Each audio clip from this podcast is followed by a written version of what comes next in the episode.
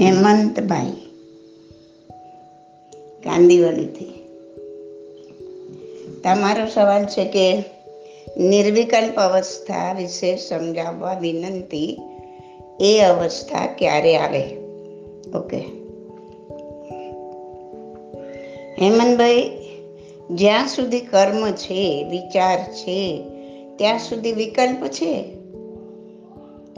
સાતમા અપ્રમત્ત ગુણ સ્થાનકથી આત્મવિકલ્પ હોય છે અને અનાત્મ વિકલ્પો ટળી જાય છે, અને માત્ર આત્મવિકલ્પ હોવાથી એને નિર્વિકલ્પ દશા કહે છે.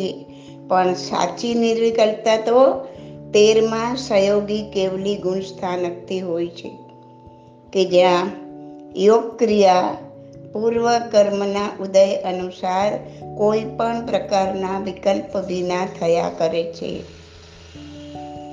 જેના કેવલી માત્ર જ્ઞાતા દ્રષ્ટા હોય છે.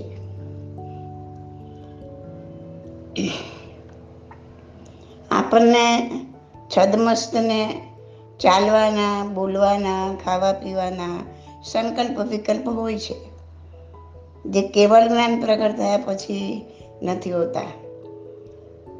પૂર્વ પ્રાયોગિક ક્રિયા હોય છે.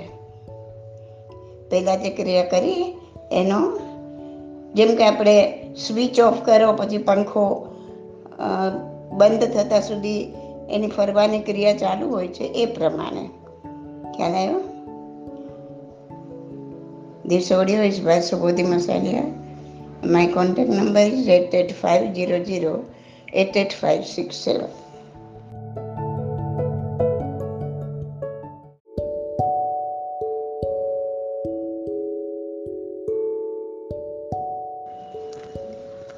જતિનભાઈ મેઘાને, ન્યૂ જર્સીથી. આપનો સવાલ છે કે વિચાર અને વિકલ્પ એટલે આવે છે જ્યાં સુધી કર્મ છે. સાતમા ગુણસ્થાનકે અથવા એનાથી ઉપર વિચારોને વિકલ્પો ઓછા થતા જાય છે. મારો સવાલ એ છે કે કર્મને નાબૂદ કરવા માટે ધ્યાન કરીએ છીએ, જેમાં કર્મને ઉદીરણામાં લાવીએ અને એનો ખતમો કરીએ. પણ ધ્યાનમાં બેસીએ ત્યારે ખૂબ ખૂબ વિચાર આવે છે. એટલા બધા વિચાર આવે છે કે ધ્યાનમાં નથી રહી શકાતું. કદાચ કર્મના કારણે આવતા હશે, તો કર્મને કાઢવા તો ધ્યાન કરીએ છીએ, એમાં જો વિચાર આવે તો ધ્યાન ના થઈ શકે. તો આનો કોઈ ઉકેલ છે? આજે સવારે ચાલીસ મિનિટ સુધી હું ધ્યાનમાં હતો, પણ ધ્યાન ના થઈ શક્યું, એવા વિચારો આવતા હતા. ઓકે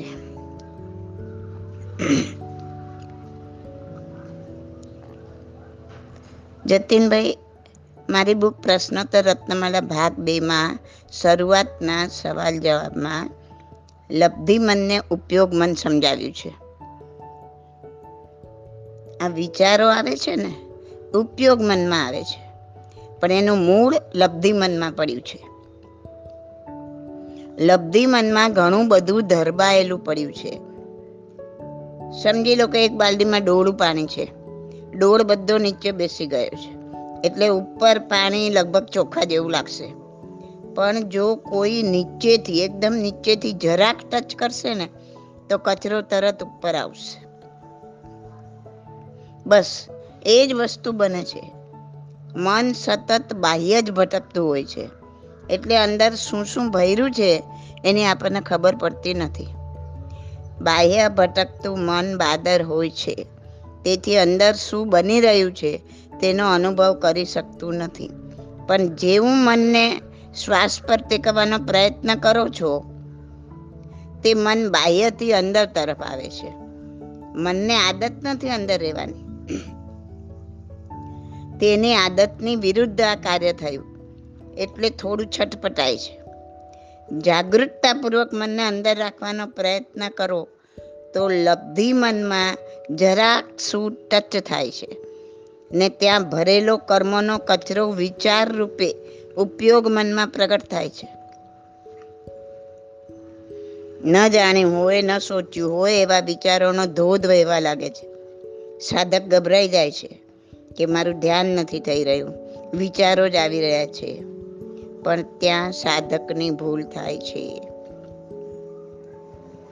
આ વિચારો પણ કોઈ જન્મના નાખેલા કર્મો વિચાર રૂપે પ્રગટ થઈ રહ્યા છે. તે વખતે અરે હું ધ્યાન કરવા બેઠો ને વિચારો જ આવે છે, ધ્યાન તો થતું જ નથી, આવું રિએક્શન આપશો તો કર્મોના ગુણાકાર કરશો. બેઠાતા કર્મો ખપાવવા ને કર્મો બમણા કરીને ઊભા થશો. બહુ નાજુક વિધિ છે આ ભાઈ. બરાબર શીખ્યા વગર, ટ્રેનિંગ લીધા વગર કરશો નહીં.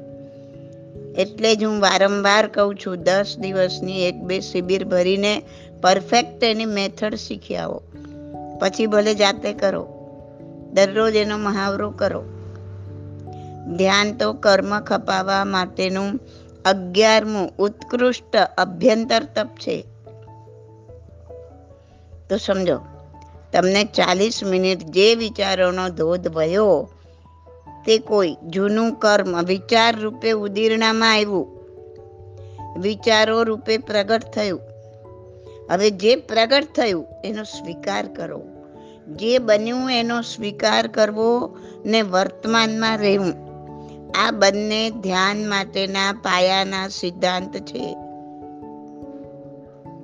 સિદ્ધાંતની બહાર જવાનું નહીં. આ સમયે મને જે થઈ રહ્યું છે, જે કાંઈ થઈ રહ્યું છે, વિચાર આવે છે તો વિચાર આવે છે, હું એનો સ્વીકાર કરું છું. જે વિચાર આવે છે એમાં ગૂંથાઈ નથી જવાનું. ફક્ત જે બની રહ્યું છે તે આ ક્ષણની સચ્ચાઈ છે, એ પણ કાયમ નથી રહેવાનું. દેર સબેર ચાલી જવાનું છે, બદલાઈ જવાનું છે. આ પણ અનિત્ય જ છે, બધું જ અનિત્ય છે એમ વિચારી ક્ષમતામાં સ્થિર થવાનું છે.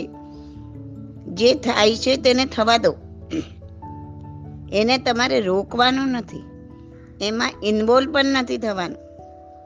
આ વિચારો આવે છે એટલે મારું ધ્યાન નથી થતું એવું પણ નથી વિચારવાનું. કોઈ પણ જાતની અપેક્ષા નથી કરવાની કે આ જતું રહે તો સારું, આ ન આવે તો સારું, આ આવે તો કાંઈ થાય એમ નથી, કંઈ થતું નથી. અને જો અપેક્ષા આવી ગઈ તો ખરેખર કાંઈ જ નહીં થાય, ઉપરથી કર્મોના ગુણાકાર થશે. ધ્યાન આવવાની હજી ઘણી વાર છે, એ પહેલાંની આ સાફ સફાઈની ક્રિયા ચાલુ થઈ છે. આ ક્રિયા વખતે જે કાંઈ થઈ રહ્યું છે એમાં ઓતપ્રોત થયા વગર એનો સ્વીકાર કરી અનિત્ય ભાવનામાં સ્થિર થાઓ, ન્યુટ્રલ બનો. આમ થાય તો સારું એવું પણ નહીં વિચારવાનું, આમ ન થાય તો સારું એમ પણ નહીં વિચારવાનું. જે કાંઈ થઈ રહ્યું છે એના પ્રત્યે ન રાગ જગાવો ન દ્વેષ જગાવો. એ જે કાંઈ વિચારો આવી રહ્યા છે તેને ન તમારા રાગનો ટેકો આપો, ન તમારા દ્વેષનો ટેકો એને મળશે, અને તે નિર્બળ બનીને નિર્જરીને ચાલ્યું જશે. આમ વિચારો રૂપે આ કર્મ નિર્જરવા માટે આવ્યું છે, પણ આપણે ગભરાઈને એમ માની લઈએ છીએ કે મારું તો કાંઈ ધ્યાન થયું નહીં. અરે ભાઈ, આ ધ્યાન પહેલાંનું સ્ટેપ છે, ધ્યાનની પહેલાંનું આ સ્ટેપ છે. આ સ્વાધ્યાય છે, સ્વનો અધ્યાય કરવાનો છે. અનંત જન્મોના ભરી રાખેલા કર્મોમાંથી કોઈ પણ કર્મની પ્રતર ઉદીરણામાં આવશે, તે કોઈ પણ સ્વરૂપે શરીર પર આવશે. પછી તે વિચાર રૂપે પણ હોઈ શકે, સુખદ સંવેદના રૂપે પણ હોઈ શકે, દુઃખદ સંવેદના રૂપે પણ હોઈ શકે. એનો અધ્યાય કરવાનો છે. તેના પ્રત્યે રાગ દ્વેષ જગાવ્યા વગર એનો અનુભવ કરવાનો છે. અનિત્ય ભાવનામાં સ્થિર થવાનું છે અને ક્ષમતામાં સ્થિર થઈ તેને નિર્જરવાના છે. એમ કર્મ નિર્જરતા નિર્જરતા વિચારોનો ધોધ ઓછો થશે. ક્યારેક એકદમ શાંત પણ થઈ જશે. તમને એમ થશે, હાશ, હવે મારું ધ્યાન સારું થાય છે, પણ એ પરિસ્થિતિ પણ કાયમ નહીં રહે. વળી પછી ક્યારેક કર્મની કોઈ એવી પ્રતર ઉખડીને આવી તો પાછો ધોધ ચાલુ થઈ જશે. કેમ કે કેટલાય જન્મોનું ક્યારે શું ને શું જમા કરીને આવ્યા છીએ અને તેમાંથી શું ઉખડીને ઉદીરણામાં આવશે એ કાંઈ આપણે જાણતા નથી. માટે આમાં ક્યાંય બુદ્ધિને દોડાવવાની નહીં. જ્યારે જે થાય તેનો સ્વીકાર, એના પ્રત્યે નહીં રાગ, નહીં દ્વેષ, નહીં અપેક્ષા, નહીં સરખામણી. ફલાણાને તો આમ થાય છે ને મને તો નથી થતું એવું પણ નહીં વિચારવાનું. એને જે થાય છે તે એના કર્મ પ્રમાણે એને માટે એક ક્ષણની સચ્ચાઈ છે. આપણને જે થાય છે તે આપણા કર્મ પ્રમાણે આપણી આ ક્ષણની સચ્ચાઈ છે. એને સ્વીકાર કરો. સરખામણી કરશો તો કાંઈ જ નહીં થાય. સ્વીકાર કરીને ક્ષમતામાં સ્થિર થશો તો એટલા કર્મ કપાશે, એટલા ભારતી હળવા થશો. એકસો ટનનો થેલો માથે લઈને ફરતો હોય એમાંથી એક ગ્રામ જેટલું ઓછું થાય તો એમ જ થાય ને કે કાંઈ નથી થયું, પણ થયું છે. એક એક ગ્રામ કરતાં ભાર હળવો થતો જશે. એમ કરતાં કરતાં પછી પાંચ ગ્રામ, દસ ગ્રામ, પાંચ કિલો એમ ઓછું થવાની, ઓછું કરવાની ક્ષમતા આવશે. સમજમાં આવે છે ને હું કહું છું તે? આપણે એકસો વર્ષથી બંધ પડી રહેલું જૂનું ઘર ખોલવું હોય, એકસો વર્ષમાં કેટલાય વાવાઝોડા, વરસાદ, ધરતીકંપ વગેરે આવી ગયું હોય, તે પૂરેપૂરું ઘર ઈંટ, માટી, પથ્થર, કચરો, ભાંગેલી તૂટેલી અનેક વસ્તુઓથી અકડેઠઠ ભરાઈ ગયું હોય. અંદર પગ મૂકવાની જગ્યા નથી. તો પહેલાં એક એક વસ્તુ હટાવવી પડશે કે નહીં? કચરો સાફ કરવો પડશે કે નહીં? ત્યારે ઘરમાં જવાની જગ્યા થશે ને? તો ધ્યાનમાં ઉતરતા પહેલાં કર્મરૂપી કચરાને હટાવવો પડશે. હટાવવો પડશે કે નહીં બોલો? એક એક કર્મોની પ્રતરોને નિર્જરી નિર્જરી અંદર જવાની જગ્યા બનાવવી પડશે. અને એનું જ નામ છે સ્વાધ્યાય. સ્વાધ્યાય વગર ધ્યાનનું સ્ટેપ આવી શકે જ નહીં. પહેલાં સ્વનો અધ્યાય કરતાં કરતાં, એટલે કે મન, વચન, કાયા સ્થિર કરી, મનને સૂક્ષ્મ બનાવી, મનને અંદર રહેતા શીખવી, મન દ્વારા જ સ્વનો અધ્યાય કરવાનો છે. સ્વમાં જ્યાં જે કાંઈ અનુભૂતિ થતી હોય ત્યાં તેના પ્રત્યે રાગ દ્વેષ જગાવ્યા વગર અનિત્ય ભાવનામાં સ્થિર થઈ ન્યુટ્રલ બની ક્ષમતામાં રહેવાનું છે. તો જેમ જેમ કર્મરૂપી કચરો સાફ થતો જશે ઓટોમેટિક ધ્યાન તરફ આગળ વધી શકશો. તો આ બધી જે ક્રિયા છે એ પહેલા જ સ્વાધ્યાય છે. બીજી એક વાત સમજી લો, શ્વાસોશ્વાસ પર મનને ટેકવવું એ કોઈ ધ્યાન નથી. ધ્યાન તો બહુ આગળની વાત છે. એ સ્વાધ્યાય માટેની પૂર્વ તૈયારી છે. શ્વાસોશ્વાસ પર મન ટેકવવું એ સ્વાધ્યાય માટેની પૂર્વ તૈયારી છે. જેમ કે પેન્સિલ બુઠ્ઠી હોય તો લખી શકાય નહીં. તેને લખવા જેવી બનાવવા માટે તેની અણી કાઢવી પડે તો જ લખી શકે, બરાબર? તેમ બાહ્ય ભટકતું મન બાદર છે, જાડું છે, બુઠ્ઠું છે. તે અંદરનો અનુભવ કરી શકે જ નહીં, સ્વનો અધ્યાય કરી શકે જ નહીં. તેને અંદર તરફ વાળવા માટે તેનું એક જગ્યા પર ટકવું જરૂરી છે. તેથી તેને શ્વાસોશ્વાસ પર કેન્દ્રિત કરી એટલું સક્ષમ બનાવવાનું છે કે તેના દ્વારા અંદરની યાત્રા કરી શકાય. યાત્રા દરમિયાન અંદર ક્યાં શું થઈ રહ્યું છે તેનો અનુભવ કરી શકાય. એ અનુભવ દરમિયાન ક્ષમતામાં સ્થિર થઈ કર્મોને નિર્જરી શકાય. એ સફાઈ કરવાની છે પહેલાં. એ સફાઈ કરતાં કોને કેટલો સમય લાગશે એ તો કોની પાસે કર્મરૂપી કચરાનો કેટલો સ્ટોક છે એના પર આધાર છે. બાહુબલીજીને બાર મહિના લાગ્યા તો મહાવીર સ્વામીજીને સાડા બાર વર્ષ લાગ્યા. આપણે શરૂઆત તો કરીએ.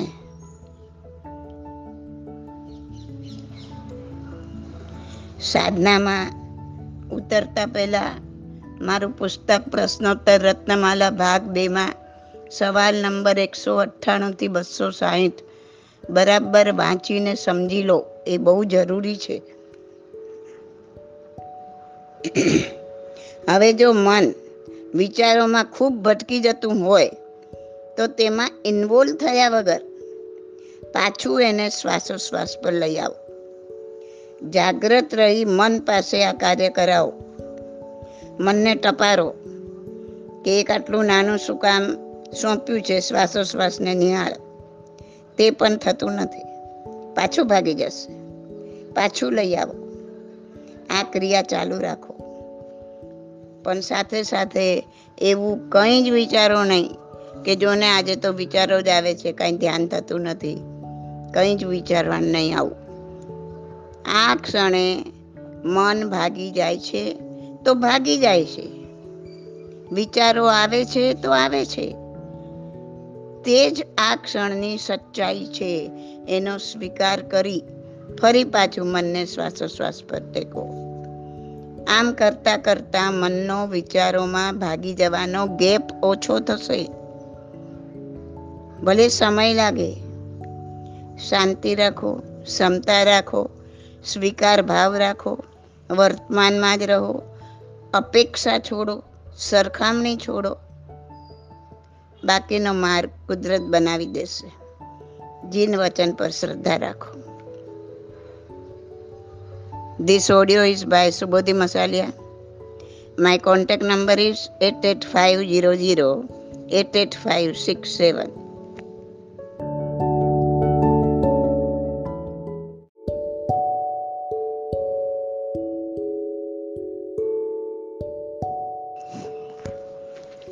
રાજકોટથી ડૉક્ટર તુષારભાઈ, તમારો સવાલ છે કે જ્યાં સુધી સમ્યક્ત્વની પ્રાપ્તિ નથી ત્યાં સુધી નિર્જરા સકામ નથી. સમ્યક્ત્વની પ્રાપ્તિ એટલે મિથ્યાત્વનો નાશ. મિથ્યાત્વ એટલું બધું બહોળું ને એટલી બધી જગ્યાએ પથરાયેલું છે કે મિથ્યાત્વ કોને ગણવું અને કાઢવાની શરૂઆત ક્યાંથી કરું. આને મનાય, આને ન મનાય, આ વંચાય, આ ન વંચાય, સુદેવ સુગુરુ સુધર્મ આદરું ને કુદેવ કુગુરુ કુધર્મને પરિહરું. હવે અત્યારની અસમંજસ એ છે કે સુદેવ સુગુરુ સુધર્મ કોને કહેવા. એકતીથી, બેતીથી, સ્થાનકવાસી, તેરાપંથી કોને ગણવા. બેના માનસિક વ્યથાને અસમંજસમાંથી બહાર કાઢવા વિનંતી છે. તુષારભાઈ, તમારી મૂંઝવણ સમજી શકું છું. ઘણા લોકોનો આ સવાલ છે કે સુદેવ સુગુરુ સુધર્મ કોને કહેવા. ભાઈ, ભૂત ભવિષ્ય અને વર્તમાનના બધા જ અરિહંત ભગવંતો તથા બધા જ સિદ્ધ ભગવંતો આપણા માટે સુદેવ છે. એમાં તો કોઈ બેમત નથી. અને બસ એનાથી આગળ બીજા કોઈ સુદેવ શોધવા જવાની આપણે જરૂરત નથી. હવે જે કેવડી ભગવંતોએ, અરિહંત ભગવંતોએ પ્રરૂપેલો જે ધર્મ છે તે જ આપણા માટે સુધર્મ છે. એટલે એમાં પણ કોઈ ફાંફા મારવાની જરૂર નથી.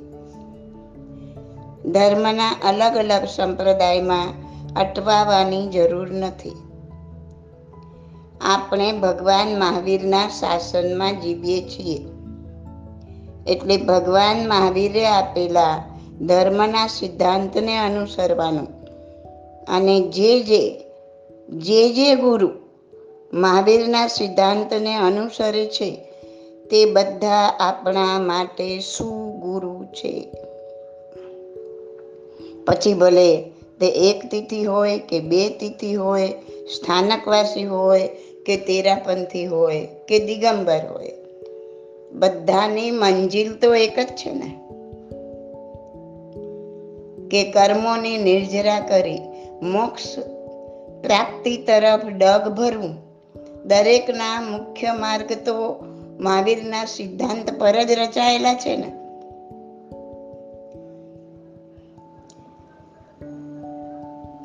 એ સિદ્ધાંત કે અહિંસાના માર્ગે ચાલવું, ઓછામાં ઓછી હિંસા થાય એવી રીતના જીવવું, બ્રહ્મચર્યનું પાલન કરવું, સૂક્ષ્મ કે બાદત ચોરી ન કરવી, પરિગ્રહનો ત્યાગ કરવો, જુઠ્ઠાણાનો ત્યાગ કરવો, ચારે કસાયોમાંથી મુક્ત થવા સાધના કરવી.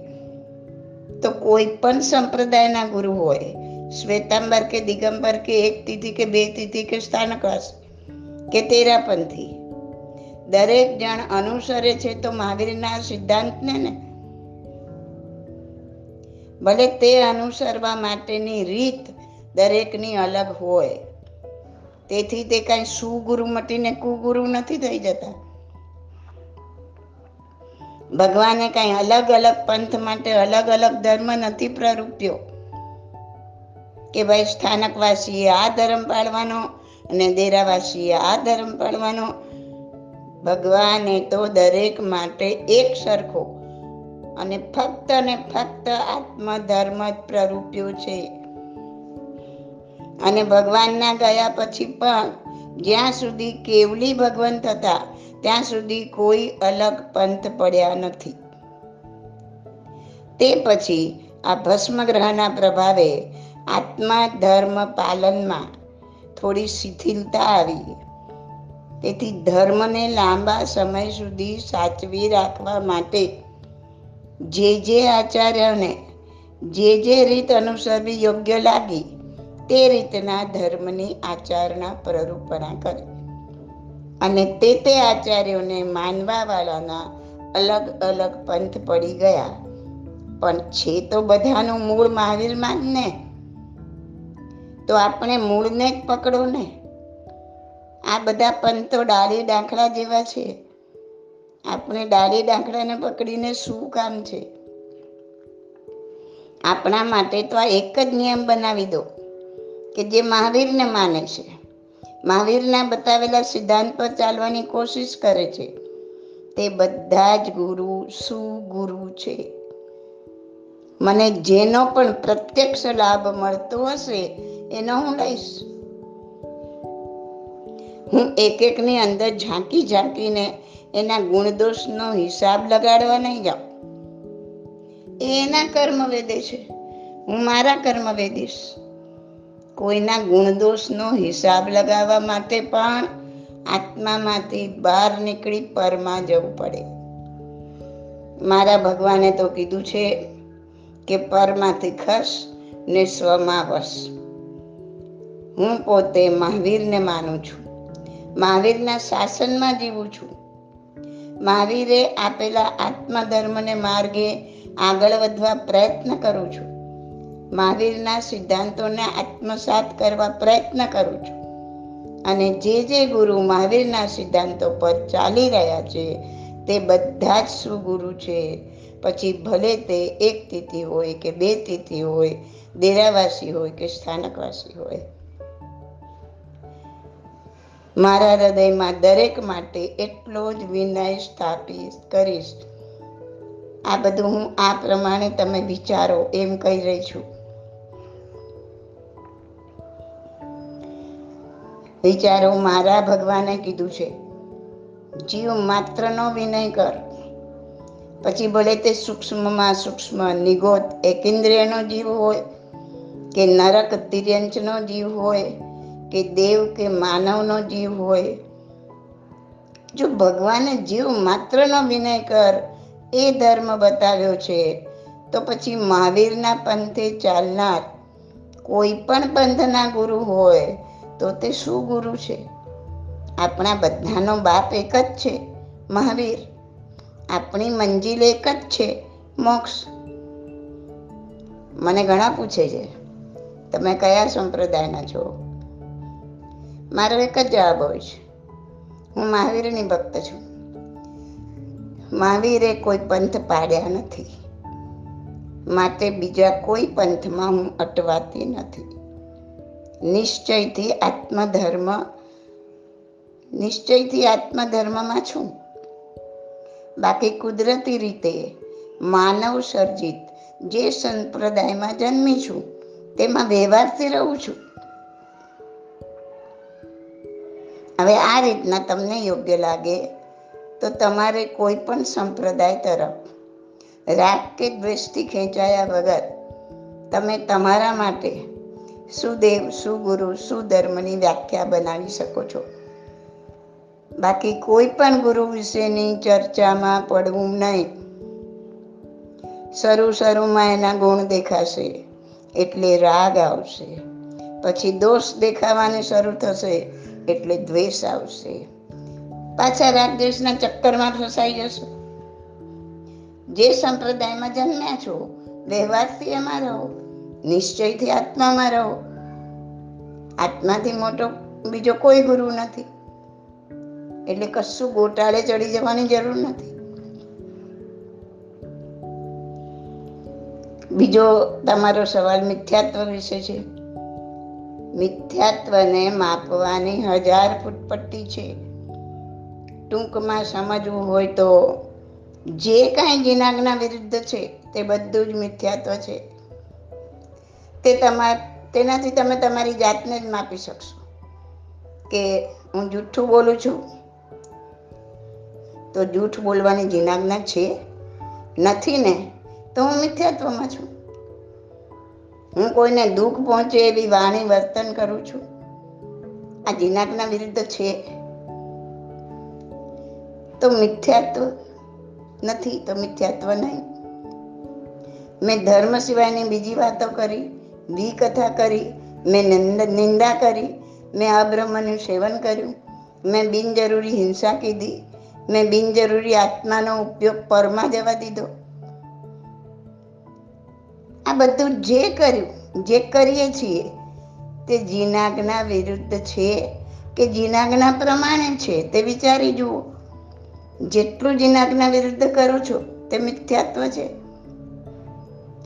કદાચ સંજોગ અનુસાર મજબૂરીથી કાંઈ કરવું પડે છે, પણ માન્યતામાં તો જડબે સલાક બેઠેલું હોવું જોઈએ કે આ ખોટું છે, આ ન કરવું જોઈએ, તો મિથ્યાત્વથી થોડા બચી જાઓ છો.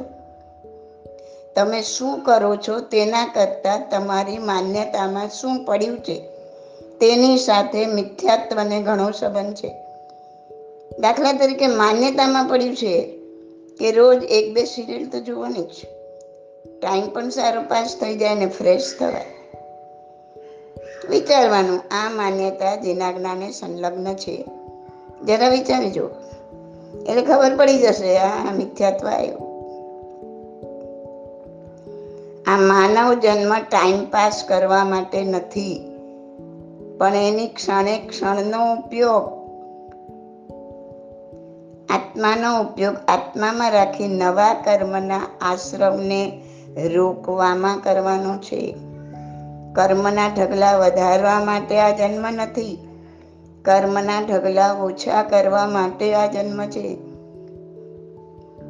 આમ જેને ખરેખર સંકિત બને ડગ ભરવા છે તે એક એક મિથ્યા માન્યતાને ઓળખો ને ઓળખીને પકડી પકડીને બહાર કાઢો. પળે પળનું તમારે તમારું આત્મ અવલોકન કરવું પડશે. જ્યાં જ્યાં જીનાજ્ઞા વિરુદ્ધ કરો છો કે માન્યતામાં પણ પડ્યું છે તે બધું જ મિથ્યાત્વ છે. આ મિથ્યાત્વને કાઢવા માટે જીન વચનમાં સંપૂર્ણ શ્રદ્ધા આવવી જોઈએ, કેમ કે શ્રદ્ધા વગર તો જીનાજ્ઞાનું પાલન કેવી રીતે કરશો? શ્રદ્ધા વગર માન્યતા કેવી રીતે બદલશો? માટે તમારા મારા વચનોમાં નહીં, પણ મહાવીરે આપેલા સિદ્ધાંતોમાં સંપૂર્ણ વિશ્વાસ, સંપૂર્ણ શ્રદ્ધા આપવી જરૂરી છે. તેથી વ્યવહાર સંકિત આવ્યું કહેવાય. ભલે નિશ્ચય સંકિત વગર મોક્ષ નથી, આત્મદર્શનનો ઝબકાર પણ નથી, પણ વ્યવહાર સંકિત વગર સાધના પણ નથી. જીનેશ્વર વચનમાં પૂરેપૂરી શ્રદ્ધા જ નથી જાગી ને તે અનુસાર વાણી વર્તનમાં કોઈ સુધાર જ નથી, તો કર્મથી મુક્તિ પામવાની સાધના કરશો જ ક્યાંથી? ને સાધના વગર કર્મ કેવી રીતે નિર્જરશો? ને કર્મને નિર્જરા કર્યા વગર આત્માને કર્મના ભારથી હળવો કેવી રીતે કરશો? ને કર્મોના પળ આત્મા પરથી હળવા કર્યા વગર આત્મદર્શન કેવી રીતે કરશો? સંકિતની પ્રાપ્તિ કેવી રીતે કરશો? તો કોઈની વાતોમાં અટવાયા વગર તમે જાતે જ નક્કી કરો કે હું જીરાગના વિરુદ્ધ કાંઈ કરી રહ્યો છું તો હું મિથ્યાત્વમાં છું, મારે એમાંથી બહાર નીકળવાનું છે. અગર પુસ્તક પણ વાંચી રહ્યા છો તો નોવેલ વાંચી રહ્યા છો કે જેમાં અન્યની નિંદા જ છે એવું પુસ્તક વાંચી રહ્યા છો તો જીનાગના વિરુદ્ધ છે તે મિથ્યાત્વ છે, પણ એવું પુસ્તક છે જેમાં મહાવીરના સિદ્ધાંત પર પ્રકાશ પાડ્યો છે, આત્મગુણમાં વધારો થાય તેવું પુસ્તક છે, તો તમે મિથ્યાત્વમાં નથી. પછી ભલે તે કોઈનું પણ લખેલું હોય એની સાથે નિસ્બત નથી. આનું લખેલું હોય તો મિથ્યાત્વ અને ફલાણાનું લખેલું હોય તો મિથ્યાત્વ નહીં, એવો કોઈ નિયમ નથી. એમાંથી શું મળી રહ્યું છે તમને એના પર ડિપેન્ડ થાય છે. આમ પડે પડે જીનાજ્ઞાનો વિચાર કરી મિથ્યાત્વને માપો. બીજી કોઈ આડી અવળી વ્યક્તિગત જાળમાં ફસાવાની કે મૂંઝાવાની જરૂર નથી. આત્માથી મોટો કોઈ ગુરુ નથી. તમારા આત્માને વારંવાર વંદન કરો, આત્માની શક્તિને ઓળખો, આત્માને ગુરુ તરીકે સ્થાપન કરો. સવારે ઉઠતા જ મારા આત્માને નમઃ, પરમાત્માને નમઃ ભાવપૂર્વક કરો. કેમ કે માનવ જન્મ, આ માનવ જન્મમાં તમે તમારા આત્માને વંદન કરી શકશો. બીજા કોઈ તિર્યંચના કે એવા ભાવમાં તો એ ખબર નહીં હોય કે હું આત્મા છું, તો આત્માને વંદન કેવી રીતના કરશો? તો આત્મા અવલોકન કરો, તમે જાતે જ સમજો કે આ મિથ્યાત્વમાં છું કે આ હું ખોટું કરી રહ્યો છું. મિથ્યા એટલે ખોટું. તો બધી આ આડી અવડી ઝાડમાં ફસાયા વગર તમે તમારા આત્માનું કલ્યાણ કરી શકશો. This audio is by Subodhi Masalia. My contact number is eight eight five zero zero eight eight five six seven.